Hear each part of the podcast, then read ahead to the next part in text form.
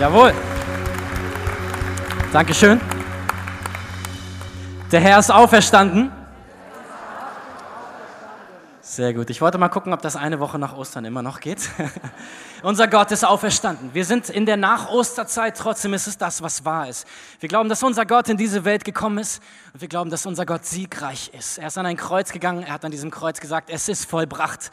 Er hat all unsere Fehler ausgebügelt, er hat den Preis bezahlt für unser Problem und deswegen sind wir heute zusammen. Und äh, das wird das Thema auch der Predigt heute nochmal sein. Es wird inhaltlich um das gehen, was Gott mit Ostern für dich und für mich möglich gemacht hat. Ich weiß nicht, wie es dir geht. Ich liebe den Frühling.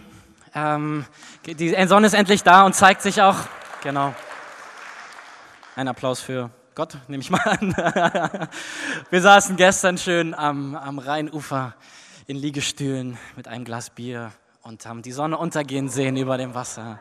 Es war sehr schön. Wenn ihr es nicht gemacht habt, empfehle ich dir es heute zu machen nach dem Gottesdienst in Frankfurt.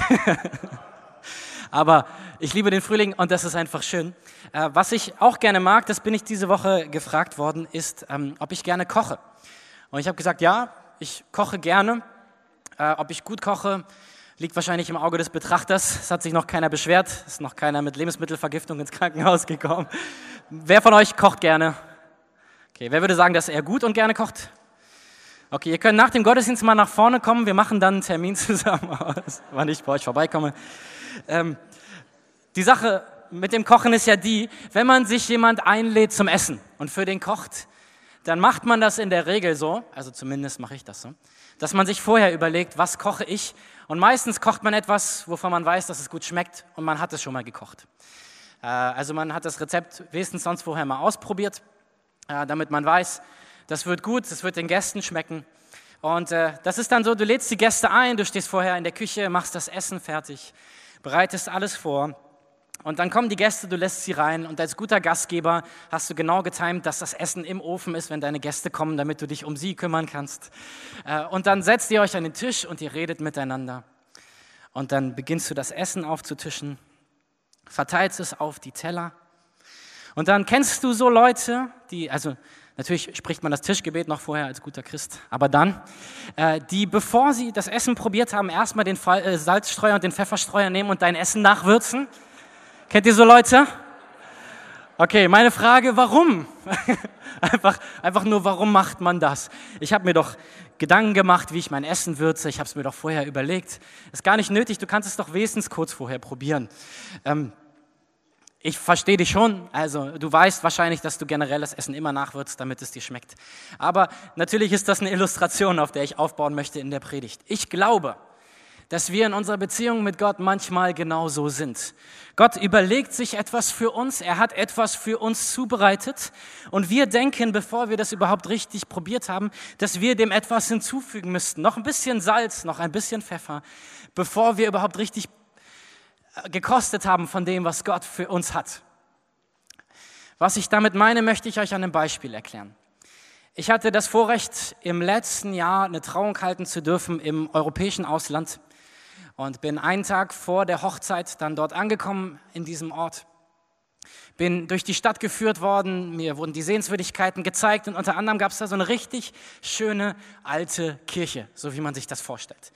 Wir sind dann in diese Kirche rein und auch drinnen war alles Gold und schön, so wie man sich das vorstellt. Es roch nach Weihrauch und einfach schön. Und in einer Ecke dieser Kirche war ein großer Schrein, ein Grab, wenn man so will. Da waren die sterblichen Überreste eines Heiligen drin, eines Menschen, der eine besondere Bedeutung hatte für die Menschen in dieser Stadt und in dieser Kirche. Und vor diesem Reliquienschrein stand ein Priester mit seinem Gewand und vor ihm war so eine Schlange von Leuten, die sich so aufgereiht hatte. Die sind in die Kirche reingekommen, sie haben sich angestellt an dieser Schlange und sind geduldig immer Schritt für Schritt nach vorne gegangen, bis sie bei dem Priester angekommen sind. Und dann haben sie sich vor ihm niedergekniet und wenn ich das richtig gesehen habe, haben sie ihm die Hand geküsst oder sich zumindest verbeugt und seinen Segen bekommen. Und als ich das gesehen habe, dachte ich so bei mir, Priester ist echt ein guter Job. Das, was ich mir wirklich gedacht habe, ist, ähm, dass es eigentlich erstaunlich ist, aber irgendwie doch in uns Menschen drin, dass viele von uns dieses Gefühl haben, wir müssten vor Gott etwas tun, um bei ihm Punkte zu sammeln. weil das ist das, wenn ich in das Herz dieser Menschen hineingucke, dann ist es das, was ich sehe. Sie nehmen teilweise den Weg aus anderen Ecken des Landes auf sich, um dahin zu pilgern, um vor diesem Priester sich zu knien, weil sie den Segen Gottes haben wollen für ihr Leben. Und so, so beobachten wir das immer wieder auch, dass da, wo es um Religion geht, dass wir Menschen so irgendwie innerlich dieses Gefühl haben, wir müssten noch etwas hinzutun. Wenn wir noch ein bisschen fasten oder noch ein bisschen dieses Gebet beten oder dahin pilgern oder das tun oder das nicht mehr tun, dann werden wir richtig gut dastehen vor Gott. Und es ist ein bisschen so, wie wenn ich das Essen nachwürze, bevor ich es gekostet habe. Gott hat sich etwas überlegt. Wenn wir Ostern feiern, dann feiern wir das Karfreitag. Gott selbst an dieses Kreuz geht. Und als er an dem Kreuz hängt, ruft er, es ist vollbracht. Es ist fertig. Es ist geschehen. Jesus sagt, es reicht ein für alle Mal aus, was ich hier für euch getan habe. Und wann immer wir versuchen, etwas da drauf zu setzen, auf das, was Jesus für uns getan hat, um gut vor Gott dazustehen, in dem Moment sagen wir ihm, es hat nicht ausgereicht. Es ist noch nicht ganz vollbracht. Es ist noch nicht ganz fertig.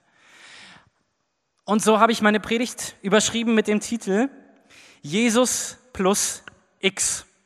Also Jesus plus irgendetwas, was ich hinzufüge aus meiner eigenen Kraft, wo ich denke, wenn ich das tue, dann stehe ich richtig gut vor Gott da.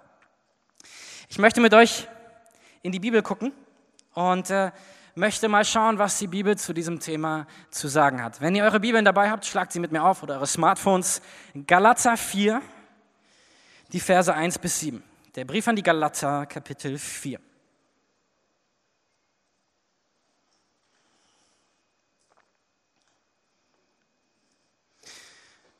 Bevor wir lesen, bei dieser Rechnung Jesus plus X erwarten wir uns manchmal, dass dann mehr bei rauskommt. Das Problem ist nur, dass diese Rechnung immer etwas Negatives produziert. Wenn ich denke, ich müsste etwas draufsetzen, dann entstehen am Ende Schuldgefühle, Unsicherheiten in meiner Beziehung zu Gott, weil ich nicht weiß, wann bin ich dann jetzt gut genug. Ähm, und so entsteht bei dieser Gleichung Jesus plus X am Ende immer Mist. Also es ist nicht gut. Und um euch das zu beweisen, lese ich jetzt diesen Text. Stellt euch vor, ein Vater stirbt und hinterlässt seinem unmündigen Kind großen Reichtum. Doch dieser Erbe ist, bis er erwachsen ist, nicht besser dran als ein Knecht, auch wenn er in Wirklichkeit alles besitzt, was seinem Vater gehörte. Er muss seinen Vormündern gehorchen, bis er das Alter erreicht hat, das sein Vater festgesetzt hat. So war es auch bei uns, bevor Christus kam. Wir waren Diener dieser Welt. Doch als der festgesetzte Zeitpunkt da war, sandte Gott seinen Sohn, geboren von einer Frau und dem Gesetz unterstellt. Gott sandte ihn, um uns aus der Gefangenschaft des Gesetzes freizukaufen und als seine Kinder anzunehmen. Und weil ihr seine Kinder geworden seid, hat Gott euch den Geist seines Sohnes ins Herz gegeben, sodass ihr zu Gott nun lieber Vater sagen könnt.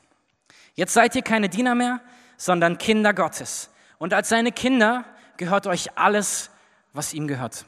Dreh dich mal zu deinem Nachbarn und sag alles, was ihm gehört.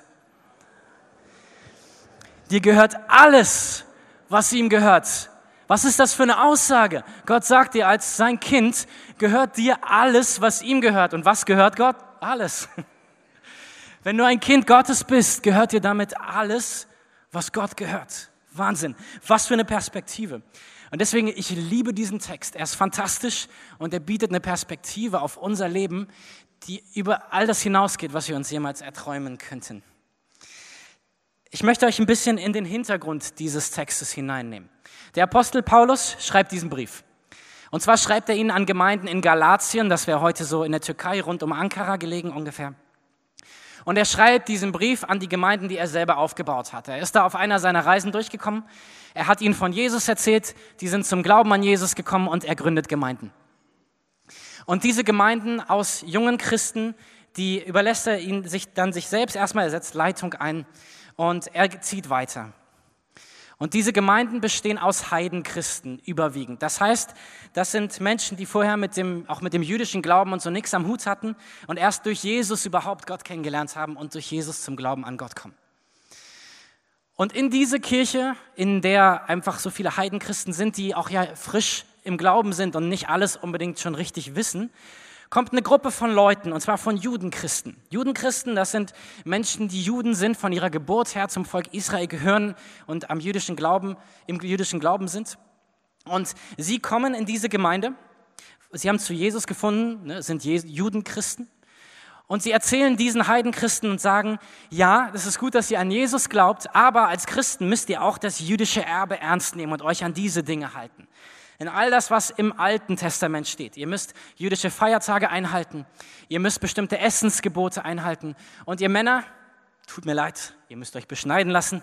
All das gehört zu dem Paket. Wenn ihr zu Jesus gehören wollt, dann gehört es dazu, dass ihr euch an diese Dinge haltet.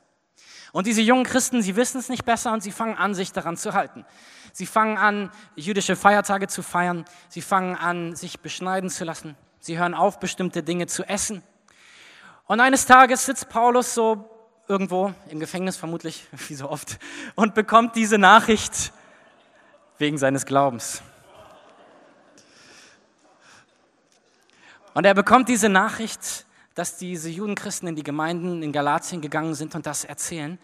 Und ich stelle mir vor, dass Paulus so richtig sauer wird. Auf gut Deutsch, er war richtig angepisst einfach. Und er beginnt und fängt an, diesen Brief an die Galater zu schreiben. Und der Ton, der gibt es auch wieder. Er schreibt zum Beispiel, oh ihr unverständigen Galater, wer hat euch so durcheinander gebracht? In einer anderen Übersetzung steht, wer hat euch verzaubert? Also Ihr habt doch so gut angefangen. Ich habe euch doch so viel erzählt darüber, wer Jesus ist und was er für euch getan hat. Und auf einmal denkt ihr, das zählt nicht mehr, sondern ihr müsst noch X, Y und Z zusätzlich tun. Und er ist einfach auch ein bisschen genervt, glaube ich. Das Gute ist, wenn man einen Brief schreibt, hat er sich vielleicht währenddessen schon beruhigt. Ist besser als heutzutage mit WhatsApp, das schickt man sofort ab und dann ist es zu spät. Aber trotzdem glaube ich, dass wirklich, also für mich kommt das durch in diesem Brief, dass Paulus einfach echt genervt ist und sagt, ihr habt es doch eigentlich besser gewusst.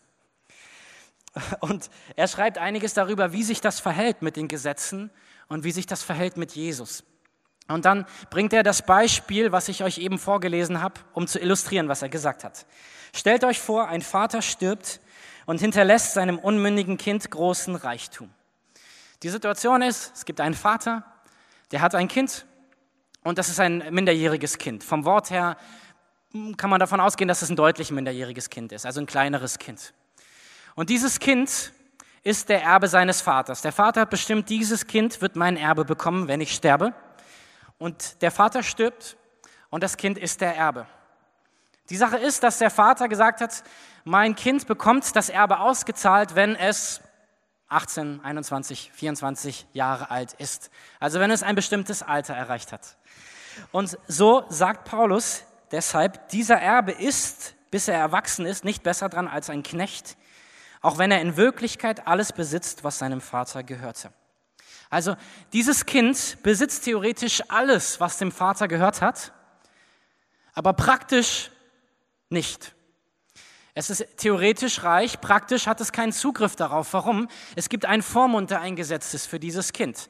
Bis das Kind volljährig ist, entscheidet jemand anders darüber, was mit dem Geld passiert was das Kind tun darf und was es nicht tun darf, wofür das Geld ausgegeben wird. Dieses Kind hat also nicht die Freiheit, das Erbe so auszugeben, wie es will, solange es nicht volljährig ist. Und so sagt Paulus, dieses Kind ist nicht besser dran als einer der Diener im Haus, solange es nicht volljährig ist. Ein Diener, der in diesem Haus arbeitet, bekommt auch ein Bett zur Verfügung gestellt, bekommt auch zu essen, einfach weil er in diesem Haus dient und arbeitet. Für ihn wird auch gesorgt. Und er sagt, für dieses Kind wird genauso gesorgt. Es bekommt zu essen, es bekommt einen Schlafplatz und es bekommt eine Ausbildungsmöglichkeit. Aber dieses Kind hat nicht die Freiheit, selbst zu sagen, okay, ich habe hier ein großes Erbe bekommen, ich kaufe mir jetzt eine römische Galeere und fahre damit nach Rom, mache einen schönen Sommerausflug. Wahrscheinlich wird es eher ein Zwei-Jahres-Ausflug. Aber äh, dieses Kind ist nicht frei, äh, mit dem Geld zu tun und zu lassen, was es will. Und dann vergleicht er das mit deinem Leben und mit meinem Leben, mit dem Leben der Menschen in Galatien. Er sagt, unter dieser Zeit des alten Bundes, des alten Testaments für uns, ähm, waren wir nicht wirklich frei zu tun, was wir wollten, sondern wir mussten uns an bestimmte Regeln halten, die uns gezeigt haben, wie wir leben sollen. Um euch ein Beispiel zu bringen, das ganz banal ist, aber es zeigt. Stellt euch vor, ein zwölfjähriger Junge geht in den Supermarkt, stellt sich vor das Bierregal guckt sich all die schönen Sixpacks mit Bier an und überlegt so und sagt, ich entscheide mich heute kein Bier zu kaufen. Ist er wirklich frei in dieser Entscheidung? Nein, weil er könnte jetzt ein Sixpack Bier nehmen, zur Kasse gehen, den auf die Kasse stellen und hoffentlich wird die Kassiererin nach dem Ausweis fragen. Und äh, wenn er dann sagt, ich habe noch keinen oder seinen Kinderausweis vorzeigt, wird sie sagen, es tut mir leid, es gibt Gesetze, die verbieten, dass ich dir Bier verkaufe. Dieses Kind bekommt kein Bier nicht, weil es sich entscheidet, keins zu wollen, sondern weil das Gesetz verbietet, dass es welches bekommt. Und genau das beschreibt Paulus hier. Er sagt, unter dieser Zeit des Gesetzes waren wir unter diesen Bestimmungen, die uns nicht ermöglicht haben, frei entscheiden zu können, was wir wollen. Wir mussten Dinge tun, weil wir Konsequenzen sonst ertragen mussten. Wenn wir in das Alte Testament gucken, sehen wir das immer wieder. Ich lese in meiner Shape-Zeit gerade das Buch der Könige. Und äh, für die von euch, die das Buch der Könige kennen, da sind ja immer so diese Kurzgeschichten, wie sich die Könige in Israel so entwickelt haben. Und dann liest du so über den einen König und dann heißt es, er tat nicht, was Gott gefiel, sondern er betete den Götzen so und so an. Und dann äh, auf einmal äh, wird, wird er und seine ganze Familie deswegen umgebracht und das Land zerfällt und die Feinde kommen. Und dann gibt es einen anderen König, von dem es dann heißt, und er kehrte sein Herz zu Gott und tat, was dem Herrn wohlgefiel. Und dann wird das Land gesegnet und er herrscht auch achtmal so lange wie die anderen Könige. Das ist alter Bund. Es gibt Gesetze, es gibt Regeln und wer sie tut, der ist gesegnet und wer sie nicht tut, der ist verflucht. Das ist der Bund, aus dem wir kommen. Aber die Bibel ist sehr deutlich. Sie sagt, deswegen sind diese Gebote nicht falsch oder schlecht. Sie haben uns nur gezeigt, wie Gott ist und welchen Anspruch eigentlich ein perfekter Gott an das Leben von Menschen hat. Sie haben uns erzogen, so heißt es. Und an diesen Gesetzen haben wir erkannt, was ist das, was wir eigentlich tun müssen, um vor Gott bestehen zu können. Und schon im alten Bund war klar, was im neuen Bund die Regel ist. Das schafft kein Mensch. Kein Mensch kann von sich aus einem perfekten Gott so dienen, dass er nichts einzuwenden hätte. Und so sagt Paulus im Galaterbrief, das Gesetz ist ein Zuchtmeister auf Christus hin, heißt es so schön. Also es erzieht uns dahin, dass wir erkennen, wir brauchen einen Retter, wir brauchen einen Erlöser. Ich kann aus mir selbst nicht gut genug sein, deswegen brauche ich jemanden, der für mich gut genug ist. Und deswegen sagt Paulus, hey, ihr seid nicht mehr in dieser Zeit, wo ihr jetzt Diener seid, sondern Gott hat euch aus diesem Moment herausgenommen. Es geht nicht mehr darum, dass ihr euch an Regeln haltet, sondern es geht darum, dass ich meinen Sohn geschickt habe, der ohne Fehler war, der perfekt war, der an ein Kreuz geht, der an diesem Kreuz hängt, unschuldig für unsere Schuld und sagt, es ist vollbracht. Es ist getan, es ist fertig. Und was wir manchmal machen ist, wir gehen zu diesem Kreuz wo Jesus gesagt hat, es ist vollbracht. Und mit unserem Leben und mit unseren Taten und unseren Gedanken sagen wir, Jesus, es ist fast vollbracht. Nur noch das, was ich hier tun muss. Oder noch ein bisschen davon. Oder ich tue noch ein bisschen dies und ich tue noch ein bisschen das, aber dann bin ich wirklich richtig gut. Und ich glaube, dass diese Muster in einigen von uns tief drin verankert sind, auch wenn wir es vielleicht gar nicht bewusst gedacht haben. Zum Beispiel, vielleicht kennst du die Gedanken, wenn Gott, wenn ich mehr in der Bibel lesen würde und mehr beten würde, dann würde Gott mich richtig segnen. Oder vielleicht haben auch andere Leute so Dinge über dein Leben ausgesprochen und gesagt, wenn du nicht mehr in Sünde lebst, dann wird Gott dich heilen und Gott heilt dich nicht, weil du noch sündigst. Oder es gibt so andere Sätze wie, es ist deine Schuld, dass deine Kinder nicht mehr an Jesus glauben, weil du dich von deinem Partner getrennt hast. Oder andere Sätze, die zum Beispiel sagen, hey, du hast noch keine neue Arbeitsstelle, weil du nicht genug gebetet hast für einen guten Job. All das ist genau dieses Muster, das sagt, es ist fast vollbracht. Nur noch so ein bisschen Gebete von mir, nur noch ein bisschen Leistung von mir selbst. Jesus plus X ist totaler Mist. Hey, es bringt dir gar nichts. Du kannst und du wirst deine Stellung vor deinem Gott nicht einen Augenblick und nicht ein bisschen verändern mit dem, was du tust.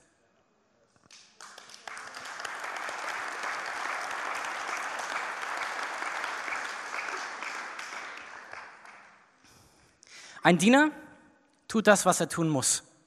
Er ist für etwas angestellt und das macht er.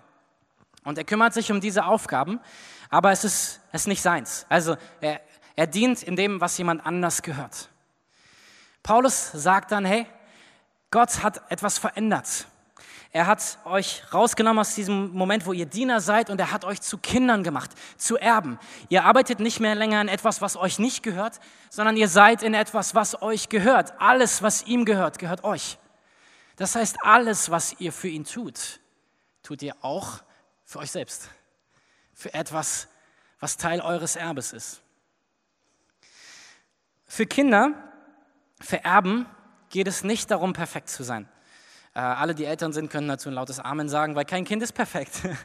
Wenn ich an meine Eltern denke und denke, wie meine Beziehung zu ihnen war und ist, dann musste ich nicht perfekt sein. Habe ich alles richtig gemacht als Christ? Definitiv nein. Habe ich meinen Eltern manchmal Sorgen gemacht? Bestimmt ja. Äh, und das hast du auch, da bin ich mir sicher. Äh, aber haben meine Eltern mich deswegen enterbt? Nein. haben meine Eltern mir die Liebe entzogen, weil ich mich alles so gemacht habe, wie sie es wollten? Nein. Gott ist ein Vater. Gott ist ein Vater für seine Kinder. Und Paulus sagt hier, in dem Moment, als du gesagt hast, Jesus, ich glaube das, was du für mich gemacht hast, bist du zu einem Kind Gottes geworden. Du bist adoptiert worden. Es geht nicht mehr darum, dass du gut genug bist oder andersrum, dass etwas, was du tust, dazu führen würde, dass Gott dich verstößt. Du kannst niemals besser vor Gott dastehen als in diesem Moment. Nichts, was du Gutes tust, wird seine Meinung über dich verbessern und nicht, was du Schlechtes tust, wird seine Meinung über dich verschlechtern. Du bist sein Kind. Findet er deswegen alles richtig, was du tust? Bestimmt nicht. Würde er dir wünschen, dass du manche Dinge nicht mehr tust? Ganz bestimmt. Aber es ändert nichts daran, dass du sein geliebtes Kind bist. Ist das nicht eine mutige Entscheidung von Gott? Ist das nicht echte Größe zu sagen, ich gebe dir schon vorher die weiße Weste. Ich sage dir schon vorher, du bist okay und du musst nicht mehr tun, um mir zu gefallen? Das ist das Fundament, auf dem wir stehen. Wir glauben an einen Gott, der uns von vornherein den Blankoscheck gibt und sagt, dir ist vergeben. Du bist in Ordnung. Du bist mein Kind. Dir gehört alles, was mir gehört. Hey, was für ein Gott. Mich begeistert das. Euch auch? Sehr gut.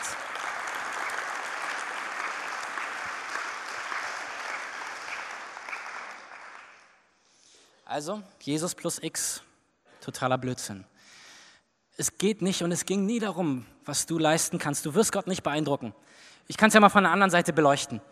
Da ist ein perfekter Gott, ein allmächtiger Gott, der Schöpfer von allem, was du siehst. Glaubst du, er ist angewiesen auf das, was du leisten kannst? Er will mit dir kooperieren, weil er dich liebt. Und er gibt dir Anteil am Erbe, an seinem Reich, weil er gerne Gemeinschaft mit dir hat und weil er durch dich in dieser Welt wirken will. Angewiesen auf uns ist er nicht, weil er ist allmächtig und er ist souverän. Aber er will. Und er hat sich festgelegt darin. Ich habe eine Geschichte gelesen, die diesen Bibeltext für mich sehr schön illustriert und auf den Punkt bringt. Es geht um einen Mann, der auf einem Bauernhof arbeitet. Und das schon viele Jahre lang, Jahrzehnte lang bei einem Bauern-Ehepaar. Und er ist dafür angestellt oder dafür zuständig, jeden Tag in den Stall zu gehen, die Kühe zu melken und äh, den Stall auszumisten und dann noch so ein paar kleinere andere Arbeiten. Und all das macht er Tag ein, Tag aus. Er erfüllt seine Arbeit auf dem Bauernhof. Und das Bauernehepaar wird älter und älter und das sieht man irgendwann auch an dem Hof. Die Farbe blättert hier und da ein bisschen ab, die Pfosten an den Zäunen werden morsch, die Zufahrt ist so ein bisschen löchrig und ähm, man merkt einfach so ein bisschen, der Verfall kommt rein, weil sie es auch nicht mehr schaffen, da hinterher zu sein, das alles ordentlich zu halten. Dieser Diener, dieser Knecht, dieser Angestellte, er geht jeden Tag zur Arbeit und er tut seinen Job. Er melkt die Kühe, er mistet den Stall aus. Aber er geht jeden Tag an den Zäunen vorbei und er fährt jeden Tag über die Zufahrtsstraße und geht an den schlecht gestrichenen Wänden vorbei und es stört ihn nicht weiter, weil es nicht sein Hof ist. Er ist angestellt, eine bestimmte Arbeit zu tun und die tut er.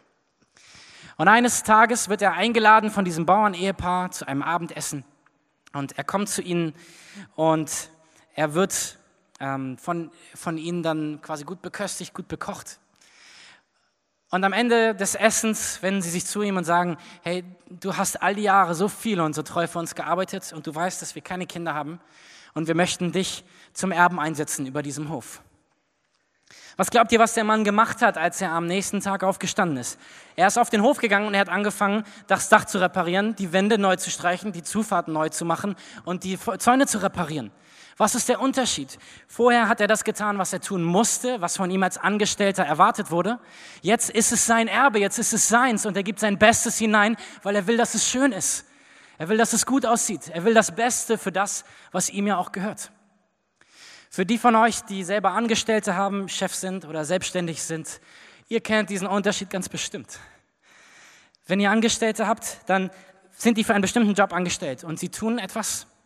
Aber am Ende des Tages seid ihr diejenigen, die nach Feierabend auch noch im Büro sitzen und die Abrechnungen machen.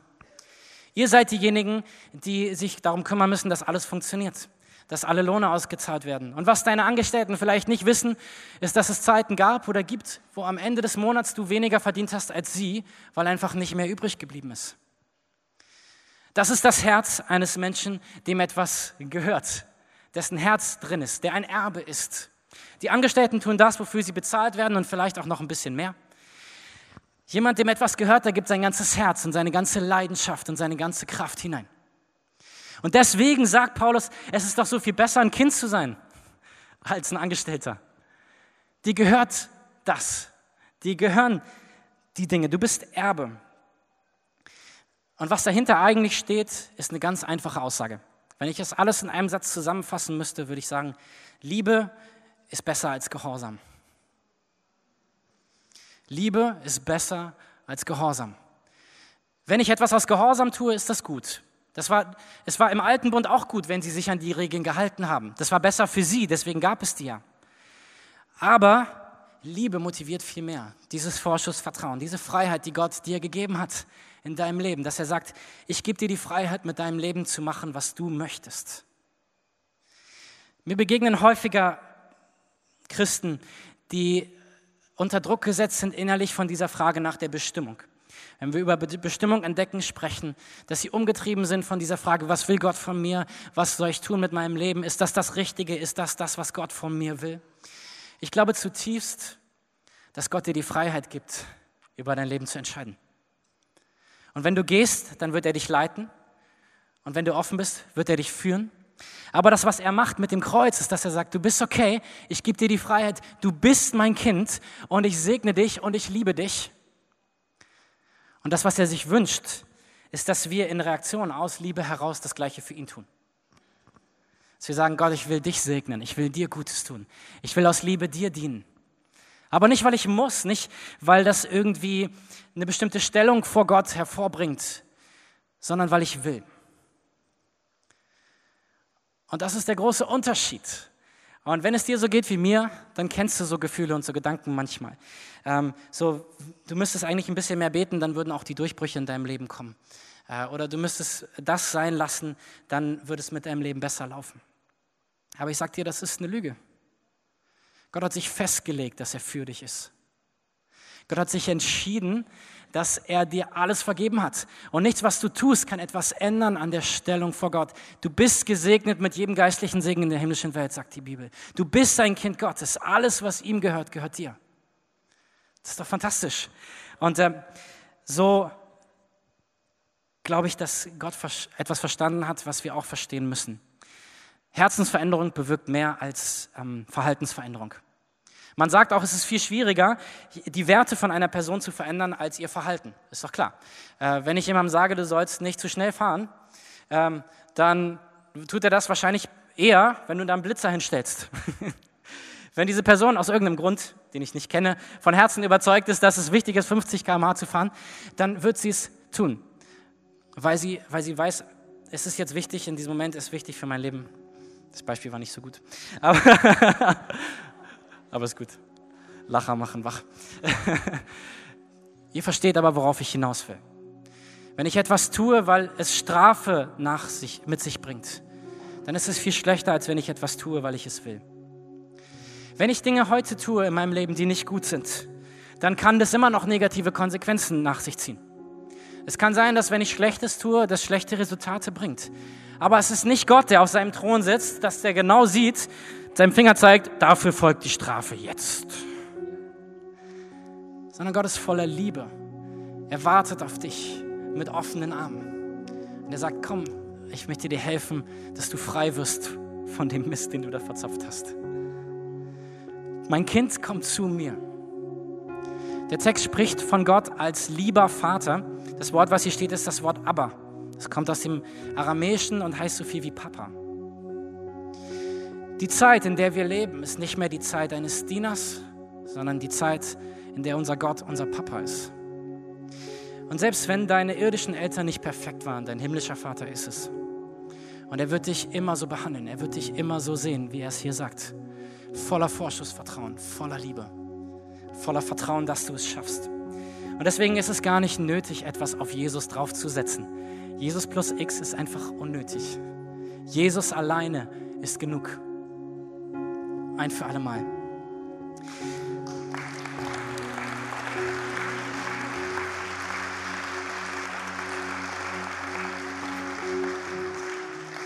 Was bedeutet das praktisch für dein Leben und für meins? Und damit möchte ich zum Abschluss kommen. Das erste ist, ich möchte dich herausfordern, dass du umdenkst. Hör auf zu denken wie ein Diener und fang an zu denken wie ein Kind. Frag dich nicht, was muss ich tun, um gut genug zu sein. Die Frage ist vielmehr, was kann ich mit dem tun, was Gott mir als Erbe gegeben hat, um einen Unterschied zu machen? Wenn ich das von letzten Sonntag höre von der Kollekte, dann macht mich das stolz auf eine positive Art und Weise. Weil diese Gemeinde verstanden hat, dass es wichtig ist, ein Herz zu haben für die Menschen, die uns brauchen. Und das ist die Haltung, um die es geht. Dass wir erkennen, mit dem, was Gott mir gegeben hat, kann ich einen Unterschied machen. Und alles, was sich verändert, alles, was ich mit verändere, ist etwas, wovon ich auch etwas habe, weil ich ein Erbe bin. Diese Gemeinde ist nicht die Gemeinde von Andreas und Thomas Hermann. Das ist die Gemeinde von uns allen. Alles, was du hier hineingibst, das investierst du in etwas, was dir gehört, weil du Erbe bist. Du hast einen Anteil an dem, was hier geschieht. Du machst es nicht ihnen zuliebe oder mir zuliebe oder irgendwas. Ich stehe heute hier vorne nicht, weil ich ein Gehalt kriege jeden Monat, weil ich als Pastor hier angestellt bin. Ich stehe hier, weil mein Herz für Gottes Sache schlägt weil ich weiß, all das, was ich dir heute mitgeben kann von ihm, ist etwas, wovon sein Reich profitiert und damit auch ich. Wenn du heute ein bisschen mehr verstehst, wie gut dein Gott ist und wie er über dich denkt, und wenn du heute ein bisschen mehr Freiheit erlebst, dann ist es ein Segen für uns alle und damit auch für mich.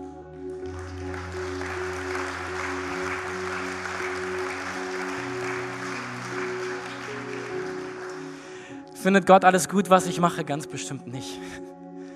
Aber darum geht es nicht. Das nächste Mal, wenn der Teufel mit Schuldgefühlen zu dir kommt und dich beladen will und dir sagt, wie schlecht du bist, dann sagst du ihm, wo er sich die Schuldgefühle hinstecken kann. Du zeigst auf das Kreuz und sagst, es ist vollbracht. Es ist getan. Ich bin ein Kind Gottes. Das ist die Stellung, in der du stehst. Das Zweite ist, wir reden öfter davon, dass Gott dich einlädt, Freiheit zu erleben. Und das ist das, wozu Gott dich einlädt. Um es mal auf den Punkt zu bringen, Gott liebt dich zu sehr, um dich zu lassen, wie du bist. Es ist kein Zwang, es ist eine Einladung. Er sagt, komm zu mir und erlebe Freiheit. Dieses Leben mit mir hat so viel mehr, als du dir erträumst. Wenn du beginnst, Dinge loszulassen, wenn du mir hilfst, frei, äh, mir hilfst, das, dich frei zu machen von Dingen, dann wirst du erleben, welche Freiheit möglich ist. Ungeahnte Freiheit dann wirst du merken, dass die Dinge, an denen du schon so lange gekaut hast, irgendwie leichter zu lassen sind, wenn er dir dabei hilft. Dass er dir helfen wird, frei zu sein von, von dem Zorn, der immer wieder in dir hochkommt, von dem Neid, den du hast, wenn du auf andere guckst. Frei wirst von den minderwertigen Gedanken, die du über dich selbst hast. Frei wirst von Dingen, die Menschen über dein Leben ausgesprochen haben und die so Haken in deiner Seele hängen. Wie das, was ich vorhin gesagt habe, du wirst nicht geheilt, weil du das und das noch nicht im Griff hast. Oder Gott segnet dich nicht, bis du nicht dies und das im Griff hast. Entlarv das als die Lügen, die es sind und komm zu deinem Gott, der dich frei machen will. Weil dafür hat Jesus den Preis bezahlt. Und ein drittes und letztes, entdecke neu, was es heißt, ein Kind Gottes zu sein.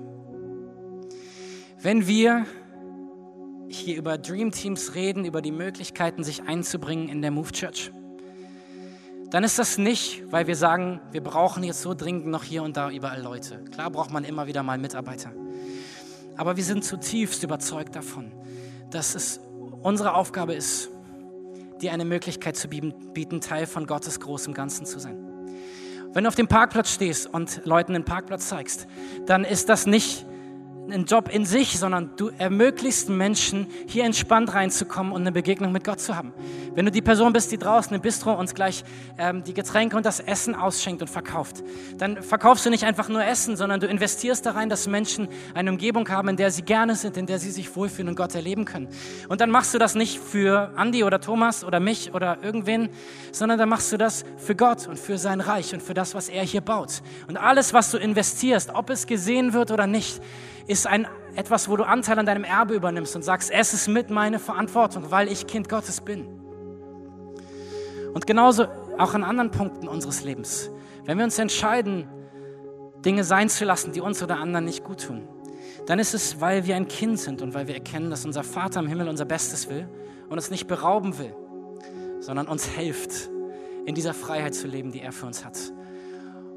Und dann ist es in dem Vertrauen, dass das, was er für uns hat, noch besser ist als das, was wir dabei sind aufzugeben. Unser Gott ist einfach gut und er ist ein liebevoller Vater. Und ich möchte einfach jetzt einen Raum geben, dass wir nochmal reagieren können. Ich würde euch bitten, dass ihr die Augen schließt an euren Plätzen.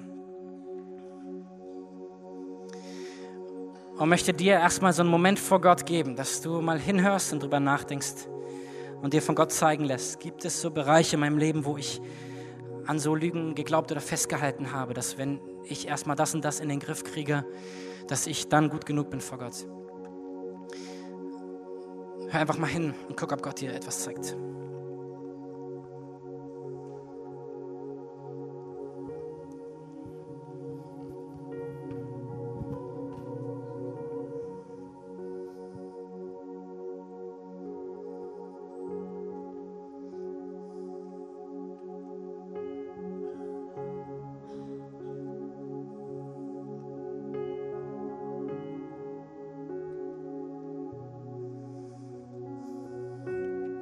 Und wenn es jetzt einen Bereich gibt, den Gott dir gezeigt hat, dann möchte ich dir darauf antworten und sagen, Gott lädt dich ein, in Freiheit zu kommen. Vielleicht sind das wirklich Bereiche, die nicht gut sind, aber Gott bietet dir an, Freiheit zu erleben. Und er sagt aber, hey, veränder dein Denken an der Stelle. Du bist schon perfekt vor mir, weil Jesus perfekt war. Und ich helfe dir nur, das zu ergreifen und darin zu leben, was du eigentlich schon bist.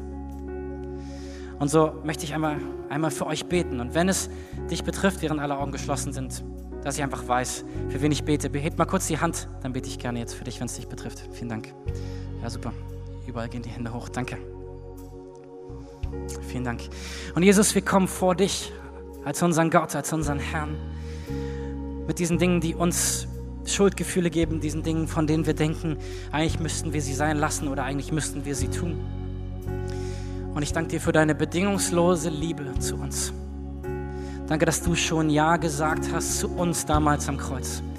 Und das wollen wir annehmen, Herr, für jeden Einzelnen, der sich gerade angesprochen gefühlt hat, Gott. Wir sprechen deine Vergebung und deinen Frieden aus in ihre Herzen hinein, Gott.